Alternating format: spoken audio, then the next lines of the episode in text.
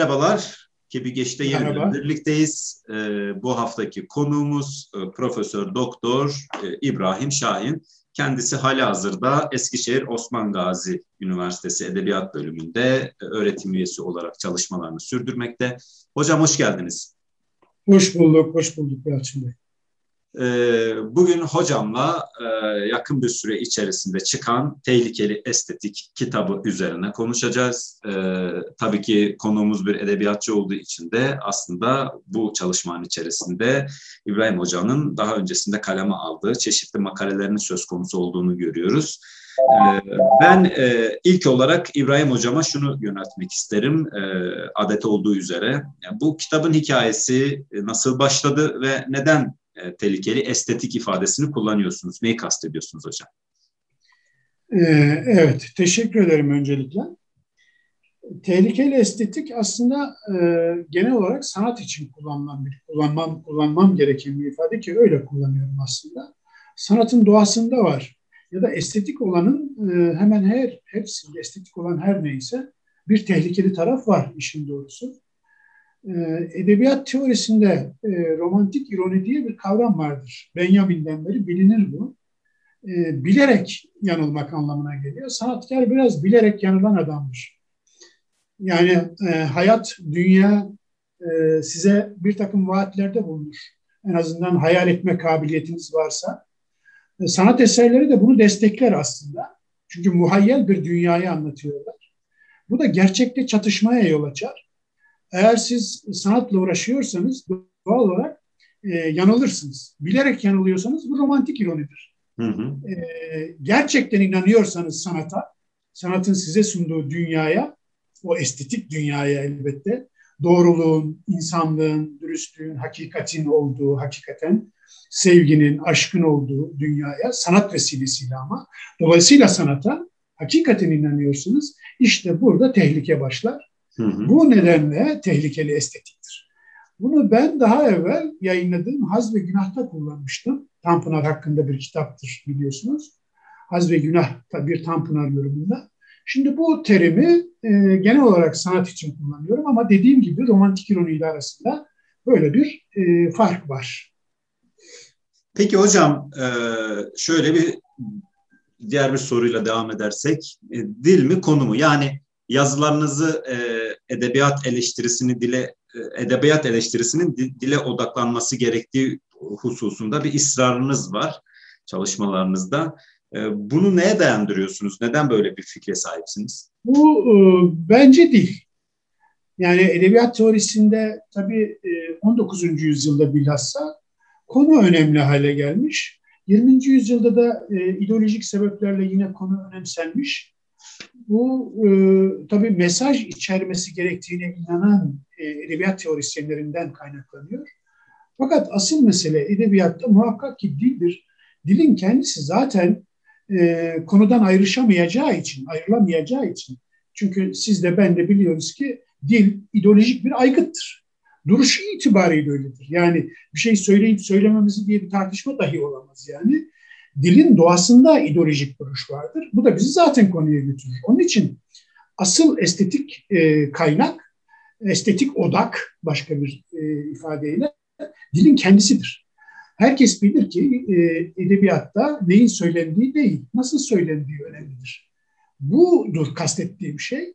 Fakat Türk Edebiyatı'nda daha çok e, Türk Edebiyatı tarihinde ama bu tabii Avrupa Edebiyatı tarihinden bağımsız bir şey değil edebiyat kuramlarından da bağımsız değil.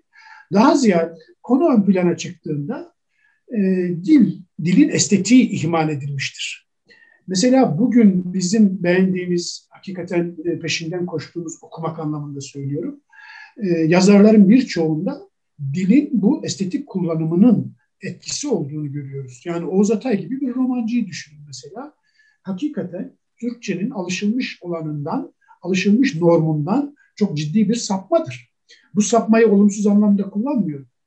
Aynı dili kullanıyoruz. Siz de ben de o da. Fakat onun kullandığı dili okurken haz alıyoruz. Bakınız burada bize hazzı veren şey işte tam da bu dilin kullanılması. Mesele demek ki e, konunun haz vermesi meselesi değil. Çünkü eğer konu haz verse siz e, diyelim ki 2. Abdülhamit dönemini anlatan herhangi bir tarih kitabı okuyarak o konuyu öğrenip haz alıyorsanız da alırsınız. Ama edebi metinden haz alıyorsanız bunun sebebi dille ilgilidir. Yani dilin kullanımından kaynaklanmaktadır. Bu dilin kullanımı da normdan sapmadır. Doğal olarak hakikaten bugünlerde de anlatıyordum işte üslup bahsinde. Normdan sapma alışılmış, dilin alışılmış kullanımının dışında size ait bir dil e, inşa etmek. O zaten yaptığı şey de bu. Ha, e, daha evvel yapmadılar mı? Yaptılar. Kemal Tahir diline bakınız mesela. Hı hı. O başka bir normu e, edebi düzleme çekmiş.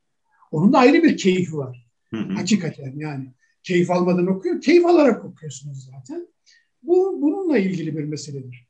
Sanatın sunduğu şey aslında tıpkı hayatın sunduğu şeydir. Hayat da size aslında e, gösterir ve vermez. Sanat da gösterir ve vermez. Tantalizm dedikleri şeydir. Yani hayal etme kabiliyetiniz varsa görüyorsunuz demektir. Hı hı. Düşünme kabiliyetiniz varsa kavruyorsunuz demektir.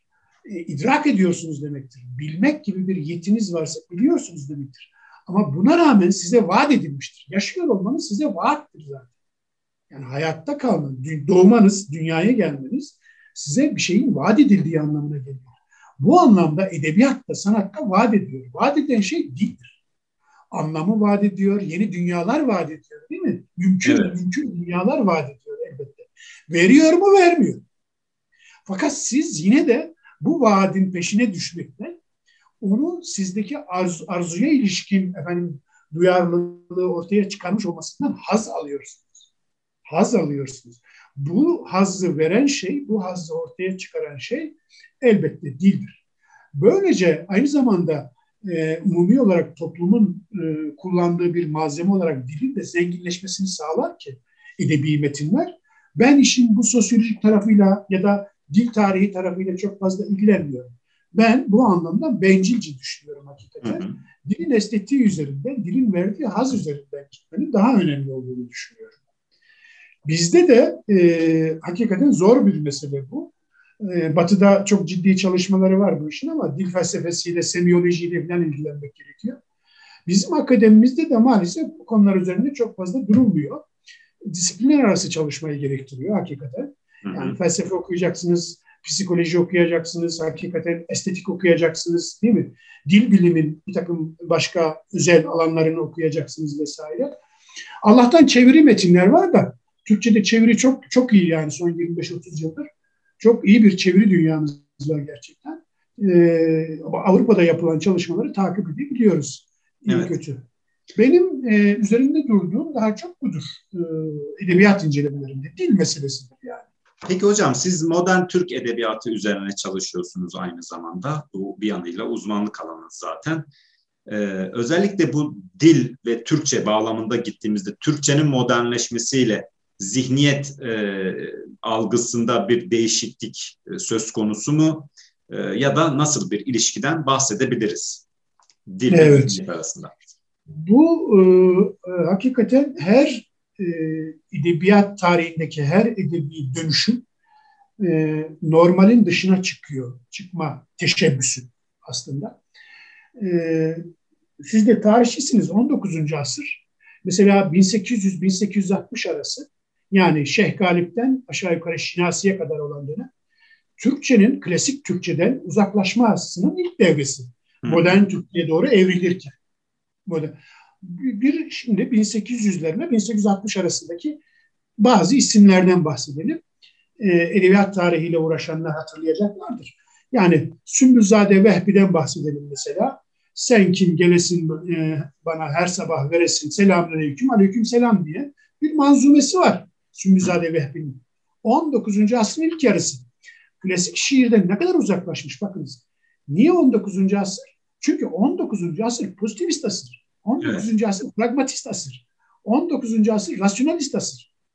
Düşünebiliyor musunuz? Ve yine 19. asırda klasik şair şunu söyleyebiliyor.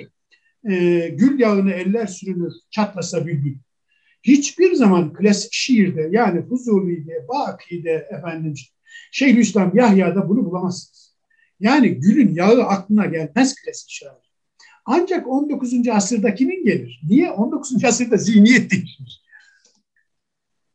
Anlatabildim mi? Yani evet. pragmatizm mühim, fonksiyonalite mühim, e, rasyonelite mühim.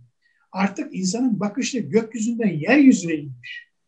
Realiteyle meşgul olmak istiyor Osmanlı aydını yani, münevveri. Dolayısıyla dilde de bunu görebiliyorsunuz. Nitekim e, Şinasi'nin Reşit Paşa kasidesinde, Namık Kemal'in o Hürriyet kasidesinde ve diğer metinlerinde, Sadullah Paşa'nın 19. asır manzumesinde, Akif Paşa'nın Adem kasidesinde bu zihinsel değişimi, dönüşümü açıkça görürüz. Açıkça görürüz.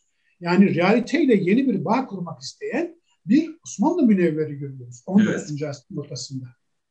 19. asrın ortasında. Bu münasebet elbette literalizm, literal dil üzerinden eşyayı da literal olarak kavramak istiyor. Kısacası ben bunu şöyle izah ediyorum genelde. Ee, herhangi bir kelimeye giydirilen manaların tek tek çıkarılıp atılmasıdır 19. asırda hmm. dildeki literalizasyon. Yani gül kelimesinin klasik Türk şiirinde aşağı yukarı 12, 13, 14 manası varsa bu asıl manadan uzaklaşmak demektir. Gül sonuçta bir bitkidir. Ama evet. siz bunu sevgilinin yüzüdür, sevgilinin yanağıdır, sevgilinin kokusudur, sevgilinin gözüdür, sevgilinin başıdır, sevgilidir diye uzattığınız zaman hı hı. ne oluyor? Form bozuluyor. Bozuluyor. Deforme oluyor. Bunu Peki, siz artık 19. asrın teknolojisini hatırlarsınız. Yani düşünürseniz orada kullanamazsınız. Bunu şöyle de söylemiştim. Yani siz 1940'ların Türkiye'sinde işçi köylü sorununu, devrin siyasal meselelerini efendim Fuzuli'nin diliyle, işte Namık Kemal'in diliyle anlatamazsınız kardeşim. Yani Nazım dili lazım. Anlatabildim mi? Mısra bölmeniz, parçalamanız lazım. O zihni dönüşümü orada göstermeniz lazım. Peki hocam burada şöyle bir soru daha yöneltsem size. Yani zihniyet, algı üzerinden gidiyoruz. ideoloji ve bir yanıyla da edebiyat işte. İdeoloji ve edebiyat. Evet, işte. evet. İşte mesela sizin de değindiğiniz isimler var. İşte İsmet Özel, Mehmet Akif, Oğuz Atay, evet, Halide Edip. Evet. Bunların her biri farklı dünya görüşlerine sahip isimler. Bu isimlerin eserlerinin ideolojik ufku konusunda da bir şeyler söylemek ister misiniz? Elbette. Şimdi e, bu topraklar e, son 150 ne 150'si artık 200 sene oldu. Dilimiz alıştı. 1980'lerden beri son 150 sene deyip duruyoruz. Aslında o 1980'in üzerinden geçmiş bir 40 sene yani. Biliyor musunuz? Bu demektir ki iki asırdır halen yaşamakta olduğumuz e, valla tarihçi olmanız benim için büyük kazanç. Hiç öyle anla, anlatamamak sıkıntısı çekmiyorum. Eyvallah. 19. asrı düşünüyorum da hani dünyaya ne zaman gelmek isteseniz diye sorsalar tekrar kesinlikle 19. asır Paris'inde gelmek isterdim diyorum. Niye? O değişimin coğrafyasında olmak isterdim. Modernizmin başkenti Paris der ya e, şeyler, Batılılar. Hakikaten bunu şunun için söyledim. Bu toprakların sosyal değişmesini üç isim üzerinden anlatmak istesem edebiyat, romancı ya da şair ama. Yani filozof şu bu değil. Ee, birisi Tanpınar olurdu, Birisi Oğuz Atay olurdu, birisi de İsmet Özel olurdu. O değişmenin bakınız 19. asırda sekülerizasyon dedik ya hani literalizasyon vesaire, rasyonalizm, işte 19. asırda mistik olandan seküler olana doğru bir dönüş elbette. Realiteyle yeni bir bağ kurma falan. Bunun kültürel anlamda da karşılıkları var. Aristokrasiden burjuvaziye, burj, burjuvaziden köylülüğe doğru gitmeniz lazım. Hı hı. Yani zevk olarak Tanpınar'a bakarsanız bizde aristokrasi tabii yok ama zevk itibariyle hakikaten Tanpınar zevki aristokratik bir zevktir. Hı hı. Tanpınar müthiş bir Platon, Nil Platoncudur, yeni Platoncudur. İdeaları pek sever, Rönesans hastasıdır yani. Ve klasik şiirdir, klasik musikidir adam, adamın zevki. Bunların etrafındadır. Bu zevk biçimi ancak bizde aristokratik zevk diye tanımlanır. Bunu da zaten dilinde görüyoruz. Bu toplumsal sınıf olarak aristokrasinin olup olmaması ile ilgili değildir. Zevk itibariyle. Anlat anlatabildim mi? Evet hocam. Tanpınar böyle bir adam. Doğum tarihi 1900'dür ama kendi okumaları, biyografisine bakarsanız adam Fransız edebiyatının en seçkin isimlerini okumuş yani. Hani diyor ya romanda da e, Mümtaz'a İhsan, madem okuyorsun bari iyilerini oku diyor. E, tavsiye ettiği de 19. asır Fransızları yani. İkinci isim Oğuz Atay dedim mesela. Evet, evet. Şu, evet, aslında Oğuz... burada şunu sorayım hocam. Oğuz Atay belirgin bir vurgunuz var.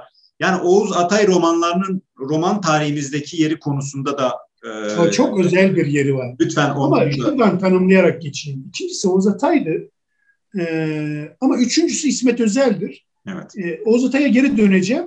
Ama İsmet Özel'i söyleyeyim o zaman. Çünkü Türkiye'de dikkat edin 1923'ten sonra niye niye dikkat edin dedim ki size zaten biliyorsunuz. Çok ciddi bir köylüleşme süre, süreci vardı. Yani Türkiye köylüleşmiştir. Gerçekten köylüleşmiştir. Bunun e, sosyolojik gerekçeleri olur vesaire, nüfustur, çoğunluktur, şudur, ekonomiktir filan. Ama bu bir hakikattir. Zevk olarak da köylüleşmiştir. Yani nüfus itibariyle köylüleşmiş olmak değil, hayat tarzı bakımından da, dünyaya bakış itibariyle de köylüleşmiştir vesaire. Burada köyde doğmakla filan ilgili değil, kafa, zihin köylüleşmiştir yani. Anlatabildim mi? Taşralılık cesareti vardır. Adına çakallık falan da diyorlar ya hani. Evet. Bugünkü, bugünkü Türkiye'deki durum hakikaten budur yani. Kabalığın adı, efendim e, terbiyesizliğin adı, saygısızlığın adı, bütün bunların adı aslında toplamda taşralılık, köylülük ama aynı zamanda cesur yani. Bir entelektüel düzlem, bir estetizasyon falan yok hakikaten. Her şey hakikaten fiktifleşmiş yani. Evet. Görünt yapıntısal diyeyim. Görün, görüntü şey gibi görünüyor. Diyelim Bebek'te, Etiler'de falan, Gazi Osman Paşa'da Ankara'da. Fakat içerik bambaşka bir şey yani. İçerik bambaşka bir şey hakikaten. Bu çelişkiyi ben çok yoğun şekilde e, bu yani bu cemiyetin bu çelişkisini mesela e, onun için 10 sene önce ki bu dönemi Kemal Tahir'le anlamak lazımdır demiştim. Hakikaten hala aynı kanaatteyim. Şiir üzerinden gidersek de burada yaşanan dramı aslında trajik olanı İsmet Özel şiirlerinde görebiliriz. Trajik olanı hakikaten. O anlamda devrini yansıtıyor bakınız. Yani ideoloji dediğimiz şey sadece siyasal karşılığı olan bir şey diye düşünmüyorum ben bu anlamda. Yani bir devre devre dönük eleştirel bir dil, eleştirel bir bakış açısı, çok sert, o çelişkiyi yaşayan, bu dramın farkında olan bir diliniz varsa zaten burada vardır o dediğimiz dünya görüşü. Diğer isme gelince Oğuz Atay, benim için çok özel bir isim elbette Oğuz Atay. Bazen biz meslek hastalığı vardır bizde de, bazı mesleklerde vardır. Ee, yazarlarla kendi aramızda böyle hususi bağlar kurarız. Hani Tanpınar Nerval hastası bir adam, hastası diyorum kusura bakmayın. Sonradan anlıyorum ki adam kendini Nerval'e benzetiyor ya da Nerval de kendisini buluyor yani hakikaten. Ee, bizde tiyatrocular gibi bir ben oyuncusu vardır, bir o oyuncusu vardır. Adam e, iki sene Hamlet oynamış, yıllarca kendini Hamlet zannetmiş mesela. Muhsin Bey, Muhsin Ertuğrul. Bizde de böyle. Oğuz Atay'ın e, tehlikeli oyunları okudum. Yıllarca kendimi Hikmet zannetmiştim. Ben kurtulmam bayağı zaman aldı. Çünkü e, Oğuz Atay'da şöyle bir durum var. Bu geçişi yani e, ciddi şekilde aşağıya doğru inen bir zevksizleşme var. Garip şekilde yani. E, seviyesizleşme var. Bu seviyesizleşme e, sürecinin bir aşaması e, Oğuz Atay'ın eleştirdiği yer ya da durum. Baktığı yer. Anlatabildim mi? Evet. Bütün bunları mesela şeyden bahsediyordum e, derslerde de e, anlatayım. Bir üslupta mesela e, siz normdan saptınız fakat bir süre sonra siz norm haline geldiniz. Yani sizin üslubunuzu taklit ediyorlar. Nitekim evet. Oğuz Atay yapıyorlar. Fakat Oğuz Atay bütün sapmaları bir araya getirmiş. Her bir dil, her bir üslup bir bilinç olduğuna göre tehlikeli oyunlar ya da Oğuz Atay tutunamayanlar romanı mesela bilinç değil, bilinçlerin bir aradalığıdır. Bilinçlerin bir arada. Bunun içinde Servet-i bilinci, Tanzimat bilinci, efendim ne diyelim Cumhuriyet dönemi bilinci değil mi? Bütün bunları temsil eden dil duruşları var orada. Dil duruşları var hakikaten.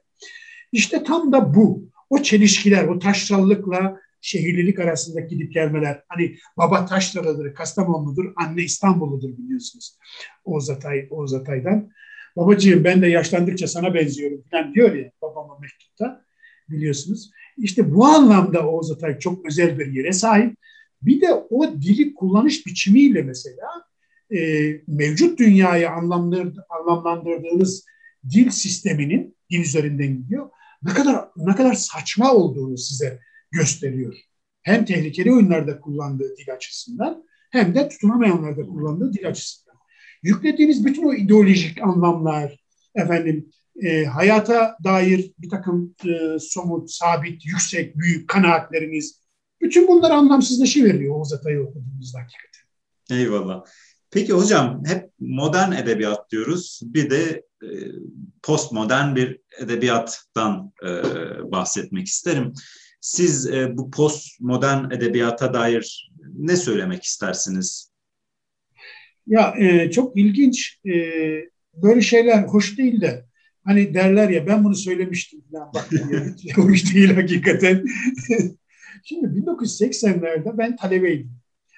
Ee, işte o zamanlar e, e, Oğuz Atayları, Orhan Pamukları falan e, okuyarak büyüdük hakikaten. Sonradan e, postmodern edebiyat, İhsan Oktay Anar'ı da okudum ben. Son şeyi de okudum, Galis Kahraman'ı da okudum ama hı hı. E, kanaatimi söyleyeceğim. O zaman da böyle gelmişti. Büyüklere masallar diyelim biz buna. Fakat e, şu cümleyi de söyleyeyim, aforizmayı söyleyeyim. Daima klasiğe dönülecektir. Bu benim lafım değil, bu Tanpınar'ın lafıdır. Daima klasiğe dönülecektir.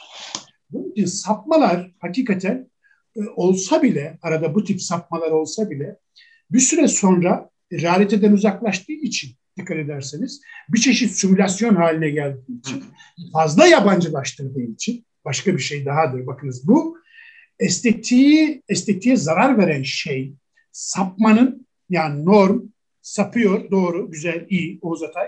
Eğer bu aşırıya kaçarsa hakikaten burada estetik bozulur. İşte postmodernde aşırılık söz konusu. Hmm. Hakikaten. Realiteyle bağ kurulmamıştır. Bu yüzden mesela 1990'larda toplumcu olan birçok yazarın bizde postmoderne heveslenmesini ben yanlış bulmuştum. Yani kendilerinin dahil olduklarını, inandıklarını söyledikleri ideolojiyle postmodern arasında müthiş bir çelişki var. Postmodern sadece bir fantaziydi. Sanat bir fantazi değil midir derseniz doğru. Sanat bir fantazidir.